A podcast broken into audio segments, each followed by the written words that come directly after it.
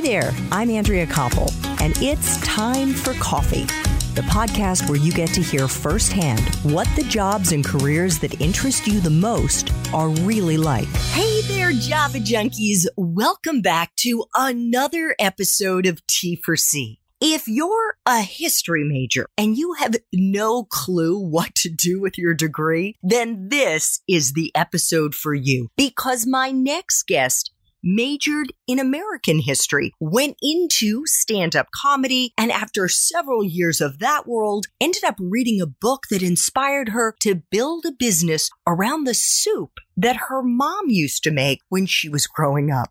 But before I introduce you to Sara Polon, also known as Soupergirl, I want to make sure you've signed up for the Java Junkies Journal. That's Time for Coffee's weekly newsletter that comes out on Mondays to give you a sneak peek into the episodes and the professionals we're going to be featuring that week. And it is super easy to do. Just head over to the Time for Coffee website at time, the number four, coffee.org, and the sign up box is right there. Now, my minestrone loving macchiato drinkers, please grab your mug and take a chug of your favorite caffeinated brew, cause it's time for another caffeinated career conversation.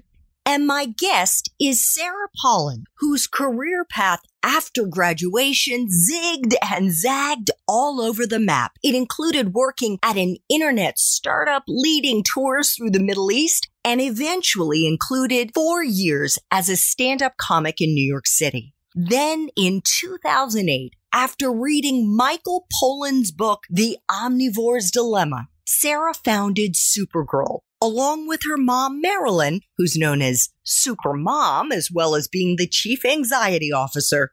And by sourcing seasonally from local farmers, Soupergirl is able to make a wide variety of healthy, kosher, all natural vegan soups that can be found all over the East Coast. You can also find Soupergirl products at the company's two DC area retail locations and at Whole Food stores from Kentucky through Virginia, at Giant Food, at Little, that's spelled L-I-D-L, at Wegmans, Peapod, and Costco Warehouse from Massachusetts down to Washington, D.C. The company also ships soup nationwide via their Super Meals program. Soupergirl has received national press and has been featured in publications like the Washington Post, Food and Wine, O Magazine, and was most recently seen on ABC's Shark Tank, on NBC's Today Show, and CBS's The Dish. Now, faster than a turbo shot of espresso, more powerful than a Vitamix blender, able to leap enormous vats of soup in a single bound. Look, everyone, it's Soupergirl! Sara, welcome to Time for Coffee. Are you caffeinated and ready to go? I'm ready. I wish I could get a, an intro like that more often. That I will great. give it to you every single time, my friend. so, the most important question, Sara how quickly can you chop an onion? oh, I'm good. I mean, I can just do that. No tears. 15 seconds.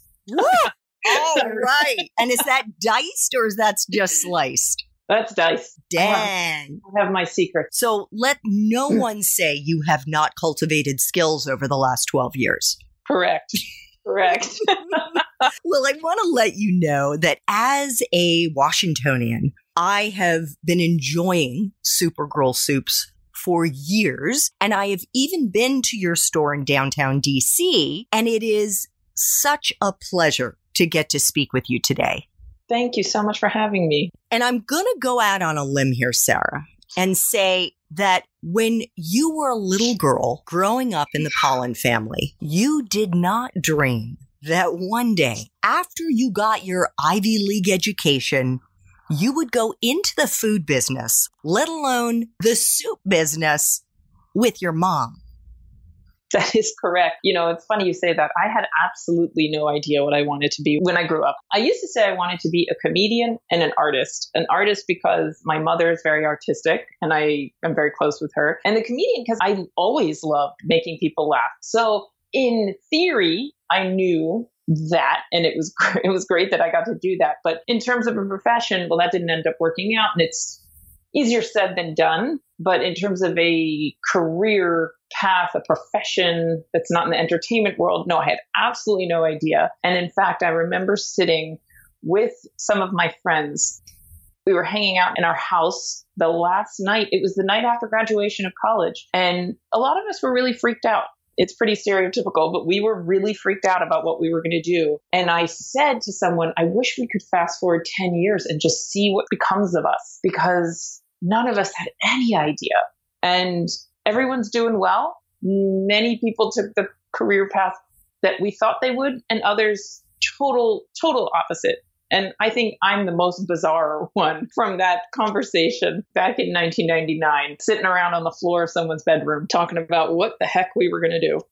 Well, that is one of many, many reasons that I wanted to start this podcast because I hope that our young listeners will be able to take comfort from your story and from my story and from the story of hundreds of other time for coffee guests that most of us had no clue. And guess what? It's all good. It really is because life after college is a journey. And in fact, in college, it's a journey too. And half of the process is the zigging and zagging. Would you agree? Absolutely. Absolutely. And I don't think anyone should be expected at age 21 to know what they want to be when they grow up. to put it mildly. And yes. if we can learn to enjoy that zigzag and that journey, life becomes a lot more fun. And I think half of it is as well that it's the people that we end up meeting along the way, the experiences that we end up having along the way that influence what we want to be in that next chapter. Absolutely. Absolutely, yes. So when you graduated, from the University of Pennsylvania in 1999. What was your first job and how did you get it, Sara? I went home with no job and was just kind of hanging out. And I saw an ad in the wanted section of the Washington Post because remember when I graduated, there wasn't Facebook. The internet was, it was 1999. It was booming.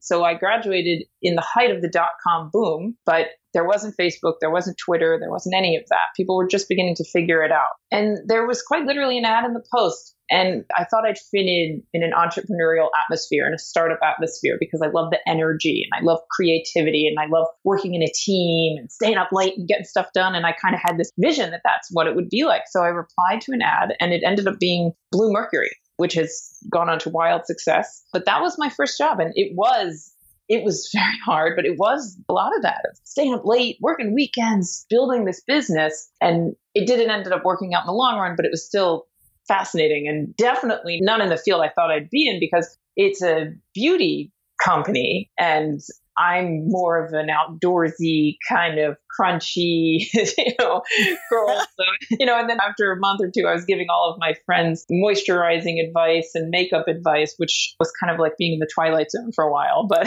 it was a blast. So, what was your job then after Blue Mercury and how long were you there?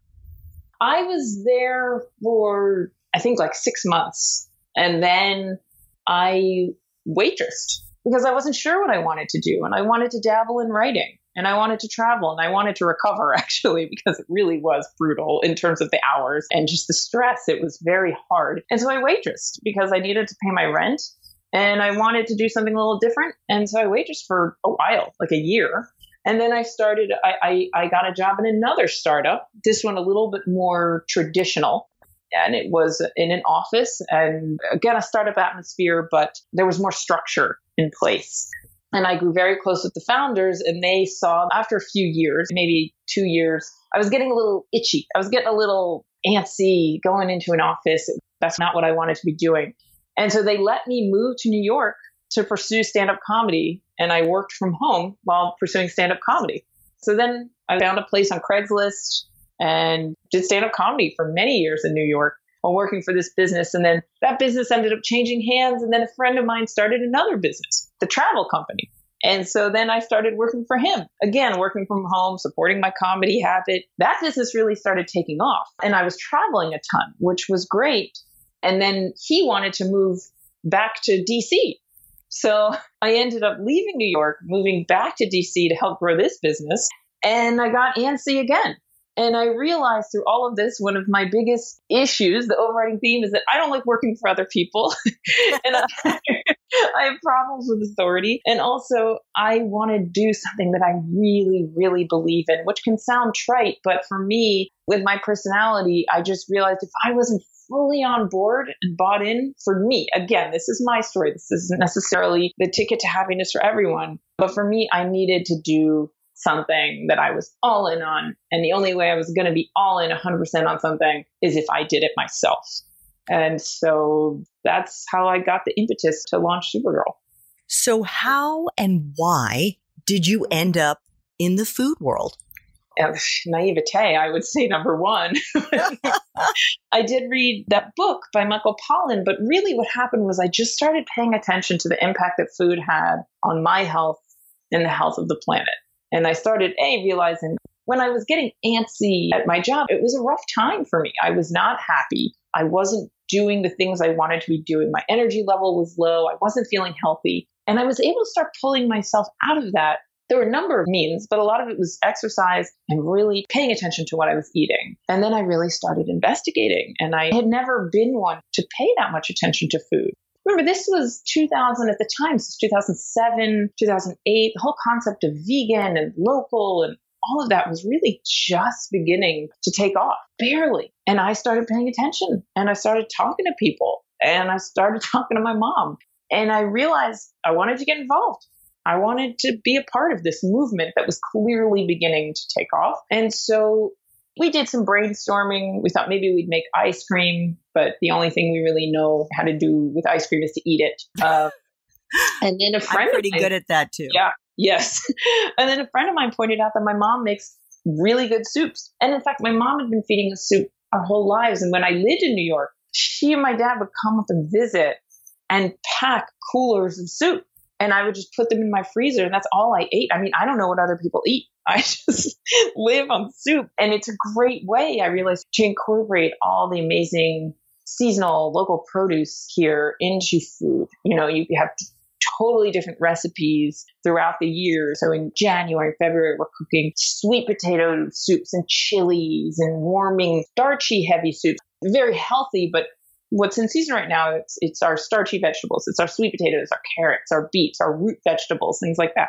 In the summer, we make chilled gazpachos with tomatoes and cucumbers. We cook zucchini and corn. And so we're able to, to cook this wide variety of food and really start living these values. And I just was so energized. And people responded. We started off just doing delivery to people's homes and offices. We rented kitchen space at a now defunct Spanish restaurant, just kept growing and growing and opened retail fronts and then entered Whole Foods and then Costco and now shipping. And it's just the demand is there. And so a lot of it was just the right timing. I happened to read a book. I happened to be at that place in my life. It wasn't something I planned.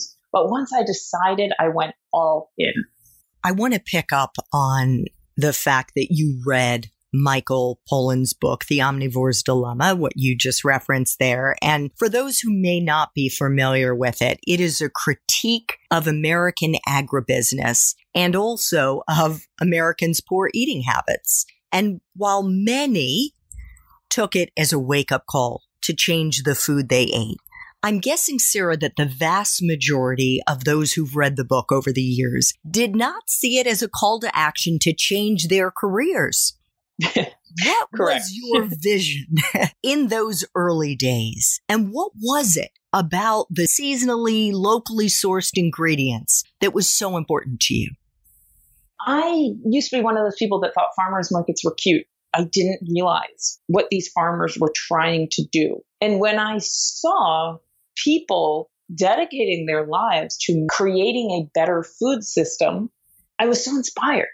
I was so inspired. And also, you have to understand that, again, it ties into that I need to be doing something that I'm totally bought in on.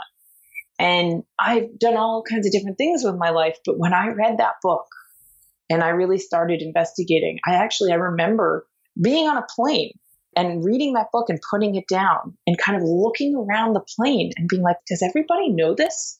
This is insane what we're being fed, the lies we're being fed, why we're so unhealthy.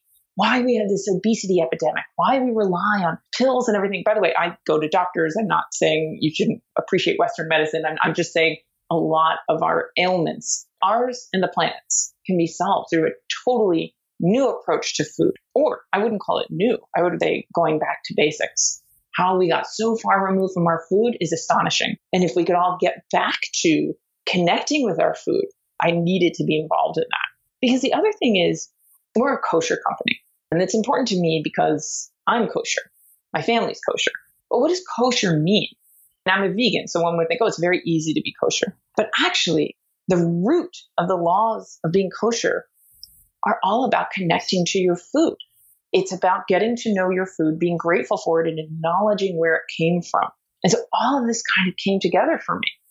And I had to do it. I had to get involved. Well, first of all, you are totally preaching to the choir because I have been a student of functional medicine for probably as long as Soupergirl has been around and believe a hundred percent that food is medicine. Good food mm-hmm. is medicine. And the flip side, processed food is poison. so mm-hmm. I totally, I'm feeling your vibe there. I also think what you've just laid out in terms of your own journey, Sara, is very typical. We don't all land on what speaks to our soul at age 21. Right. Most of us don't. And that is why the zigging and zagging and the journey, the professional journey is something to embrace and not to feel that somehow or another you failed when that first two or three or five jobs aren't really lighting your fire. You just haven't found it yet. Right. And that's okay. I mean, I didn't have my aha moment until I was 30, 31, something like that. And even then, it took me a while. And that's okay. It's also okay if you don't figure out the passion that fuels you every day via your job. If you find passion and contentment outside work and work is a means to enjoy life and you find a career that gives you the life that you want, that's okay too. And you can you can change careers as long as you have a goal and that goal might be I want to go on a meditation retreat and afford to go on a meditation retreat for 2 weeks every year and that's all I want in life. Okay, great. Awesome. You can find a good job to do that. If you want to start a business where your goal is to spread meditation, okay, do that. But there is no prescription. There's nothing. There are no rules that dictate what you have to do in terms of your career path. Amen. so, how did you come up with Soupergirl, the hero who brings fresh, locally sourced soup to the masses? well, I had a lot of friends. I talked to a lot of friends in the beginning, and I was actually on a hike with my parents, and I came up with that name, and, and they said, no, no, it's too cutesy. My dad wanted to call it Sara's Local Soup. and then I was like, I, I can't even describe all the things wrong with that. And my brother wanted to call it Rock Creek Soup Company. And my friends in New York asked if I was starting a construction business. And I just knew I, I had this vision with Soupergirl. And I, I just knew it in my gut.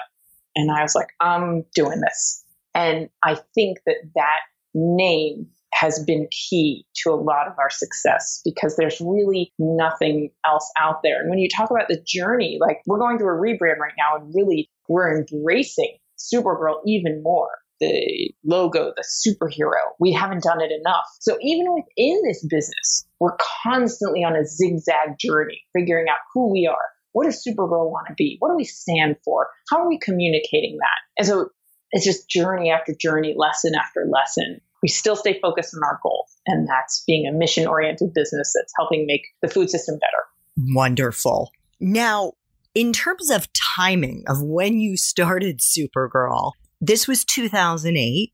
Mm-hmm. Wasn't this the height of the global financial crisis? Oh, yeah. I had a lot of people say, What are you doing? But it didn't at the time cost me that much money to start it. And I honestly was at a point in my other job where I I mentally couldn't do it anymore. I was so stuck. I was not feeling well. I was mentally, emotionally, physically. I, it just, when you realize you are doing something you don't want to be doing and you continue to do it, it takes a toll. And I also figured, well, people are going to need soup. because they're going to need a lot of comfort. and it didn't take much to start it because we rented kitchen space. We didn't have to build out anything. The biggest expense was the website. So I started the business with $12,000 of my savings. I, I was a meticulous saver in my 20s. And so I had money in my retirement account and just in a savings account. And so it didn't take much to launch. And it very quickly, we got some press because people were interested in what we were doing. A Jewish mother and a former stand up comic cooking soup and delivering to your house with ingredients from local farms. It's like, that's that's an interesting story. So we got press and very quickly we became profitable and I was able to support myself and grow the business. Now, I won't say that's been the case the entire time as we've grown, but I didn't have a choice. So the markets were crashing. I just had to do it. I also, by the way, I also knew I still had waitressing skills. So if it didn't work, I could always go back to waitressing, which I love doing, and you can make very good money doing that. So I love that because it shows how scrappy you are. No pun intended, of course. Yeah. So, Sara, one of the things that you do in your newsletter, and I know that because I've been subscribing to Soupergirl for years, oh, wow. is yeah, is to make up funny little stories about the soups you're selling. In fact, I just read your newsletter on Monday and I saw in this week's edition, and we're in mid December as we record this, you've got a soup called the prettiest red lentil east of the Mississippi. yes. How did you come up with that name? So, when I started the business, I wanted to bring back my comedy. I really miss performing. And so I wanted to bring back my funny bone and infuse the brand with humor. And obviously, calling it Soupergirl is a good way to start. And I just started writing these stories and I would post them on the website, and people loved them. And so it kind of created this community of people that even if they don't order, they just read these stories and they write, it gives them a chuckle on their way in. We have this like very engaged community of people that actually read our emails because of those stories. And they're really fun for me because they give me a creative outlet and allow me to really get a little weird. And I just have so much fun with them. I'm just going to read a little bit from the story about the prettiest red lentil east of the Mississippi. And this is what Sara wrote earlier this week. This soup is so pretty that you're going to want to dress it up in a little tutu and dance with it around your living room. The colorful seasonal vegetables practically jump out of the bowl of hearty red lentils. They look so perfect, you almost think they're doing a synchronized swimming routine. You'll think to yourself, hey, didn't I see you guys on ESPN4 when I was watching synchronized swimming at 2 a.m.? So adorable. How much of a difference, if any, do you think the names of the soups and these stories have made a difference in helping you break through in a crowded food marketplace? It's really interesting. We're actually going through this process right now. So we don't use those soup names. If you see our soups at Whole Foods or something like that, you'll just see hearty lentil butternut squash or something like that. But we're redoing our branding and our labels and something as simple as changing a soup from lentil butternut squash to like hearthy lentil or farmer's market lentil can make a huge difference. There's studies that say if you put on your menu chocolate cake versus grandma's chocolate cake, you'll sell double the amount if you call it grandma's chocolate cake same recipe. So we're actually going through that as we speak. And I think we're going to embrace the funny a little bit more on our new labels because we're realizing again this is about us realizing the potential of the brand and the potential of the soups and everything we have to offer so we're going front and center with those oh, so i'll have awesome. to tell you i'll check in with me in six months i will for sure. So today, Soupergirl is almost 12 years old. And as you mentioned a few moments ago, you're in Whole Foods and Wegmans, Peapod, Costco, is it Little or L I D L? Lidl. Lidl. Yes. That's another discount giant. Mm-hmm. And of course, you also sell direct to consumers on your website in addition to your two bricks and mortar shops. Mm-hmm. How big of a business is it now, Sara? How many employees do you have? And what are all your responsibilities today? It's way bigger than we ever imagined. I don't want to go into specific numbers, but it's definitely growing very rapidly. We have over 40 people on payroll, which is very challenging, but I'm very proud to employ that many people. And we treat all of our staff with respect and give them proper benefits and things like that.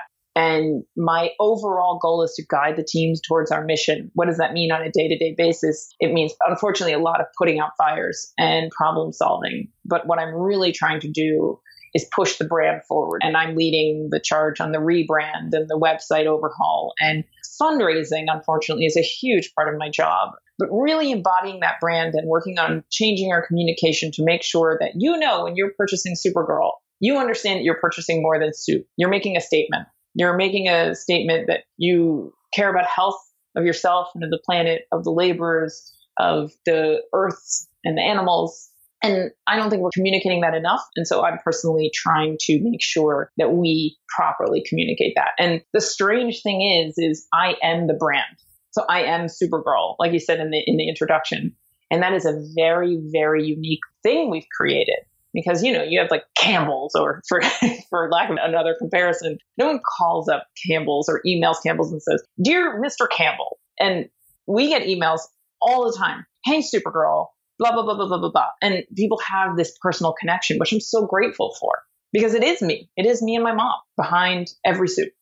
So, can you take us into a typical day for you? And you say you're in the middle of a rebrand and redoing the website. What is it that kind of keeps you busy from early morning until late at night?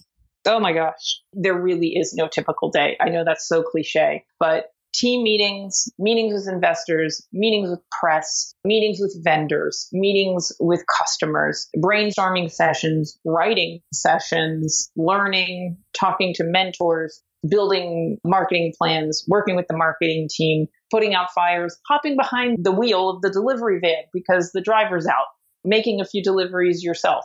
There is no typical day. Okay. So you mentioned meeting with vendors. You are in, among many other stores, the mega grocery store Costco. Mm-hmm. And I heard that you actually had to audition to get in. Is that right? It's an audition. I literally called them. People said, How'd you get into Costco? I called them and went in and met with them and presented our soup. They liked it. They wanted to know if we could pass a food safety audit at the time, I thought no problem because we have impeccable food safety procedures according to the DC government, but we had no idea what we were getting into. Thank goodness we did it, but it did almost bankrupt us because having a food safety audit it's very very very labor intensive we were doing things correctly but the procedures and the recording and the paperwork involved were we had people walk off the job that was very challenging but it also means that we are now have the proper paperwork to go into places like Giant and Lidl without a problem because we now have the correct certifications. Oh my goodness. yes. What do you wish you'd known, Sara, when you started this business a dozen years ago? Honestly nothing because if I had known a lot, I think I would have been too scared to do it. And I'm so grateful for it every day. I mean, there are days where I, I really am so frustrated and so upset and so angry. But overall, I'm so grateful and excited. And it's an extraordinary amount of work. It's an extraordinary amount of work. There's just no way you could ever describe how much work it is to own a food business. I really can't stress that enough. And I think if I had known that, I would have said, that's, that's not worth it. I got to find something else. And I'm very glad that I did this. So I don't regret anything. And I'm very excited about it. There's certainly things I might have done differently. Like I said, been more proactive about hiring and planning and things like that. But overall, I'm very grateful. Do you have any advice for young people who may also be super passionate about building a career around a plant based or a vegan or a kosher lifestyle? Absolutely. Most people in my position are always happy to answer questions and have coffee and talk on the phone and give advice. And when I was starting this business, I talked to everyone. I apprenticed at a place that made soup in Baltimore. I would go out at four o'clock in the morning and cook soup with this chef who just thought I was neat and thought it was cool to be able to mentor someone. And I, I went to free business classes and I read books. There's so many free resources out there, especially with internet. And in your local jurisdiction, often there's a small business association or there's retired professionals that volunteer to mentor small businesses. But when you figure that out, just start educating yourself. Just start calling people, emailing people, and asking. The worst that'll happen is they'll say no. Okay, who cares? Definitely, for sure. So, Sara, let's flash back very quickly to when you were an undergrad at the University of Pennsylvania, where you majored in American history. You've already said you had no clue what you were going to do with that degree when you graduated. But as you look in the rearview mirror, do you see the dots of your childhood and your career connecting you to where you are today? Yeah, I think you could say that I always, I always took the quote unquote off beaten path. I always wanted to do something different than everyone else. I always questioned why people did X when you could do Y. And that started at a very young age. I didn't want to wear the clothes that everybody else wore. And then, I mean, I used to drive my mother insane. She was in high school, took me in for, a, I think, a personality test or a career test because she was so, she's very traditional and she didn't know what to do with me. And so she took me in for this test to try to figure out what I was supposed to be. And I think it was inconclusive, you know? so, and I was like, see? so, so it just, I think, you know, if you look at my personality traits, it makes sense that I would do something really bizarre. And once I found whatever it was I was going to do, I was going to dive in wholeheartedly. And until I found that, I wasn't going to be happy. But again, that's me. I don't want people to assume that, that my path is the path for everybody. The important thing is that you remember that you get to be alive in 2019, even though things are crazy, or 2020, whenever this airs. Things are crazy, life is crazy, but if you have your health, you have a brain, and you have a college education, you're just set up for an exciting journey and embrace it and be grateful. That's the most important thing gratitude. That's what I found. Gratitude wherever you are. For every morning you wake up, gratitude. That's what keeps me going. Love it. So, two final time for coffee questions, Sara. Can you share a time in your professional life when you really struggled? It may have been during that time where you were trying to get the food safety audit and meet the standards there. May have been another time when you failed. And certainly as a stand up comic, you're going to have days when you're on, days when you're off, times when your audience is on, times when they're off. How did you persevere? And perhaps if there was a lesson that you learned in the process. There was this period where we were doing a huge weekend event at a Costco. There was a storm coming, and we had a temporary delivery driver because my regular guy was in the hospital. And the temporary delivery guy crashed the van. The sales at the Costco event weren't going the way we wanted them to. And we had nobody to drive the van after we had to pay $2,000 in repairs immediately and I was exhausted after working five days straight at this event. But we had to get the deliveries done because sales were eh. And this storm was coming, which meant we could recover because people want soup before a storm. And so even though I could barely see straight, I got it done. I drove the delivery van the next day for 12 hours, made it back in time before the storm. We got the van repaired. My team came together. Everyone came together. And I learned, A, to rely on my team because when you allow them to step up, they will and they'll surprise you. And that was a big learning moment. And also, we're going to do whatever it takes to get it done. We're just going to do it. We're not going to let this ship sink as a team. And it's those moments throughout the years where the team has come together to do whatever it takes to get it done. It's an amazing feeling as I listen to you share your your incredible story, Sara, one thing comes up over and over again, and it's just your incredible grit. How important do you think that's been to? Oh yeah. I played sports in high school, and people always called me short and scrappy.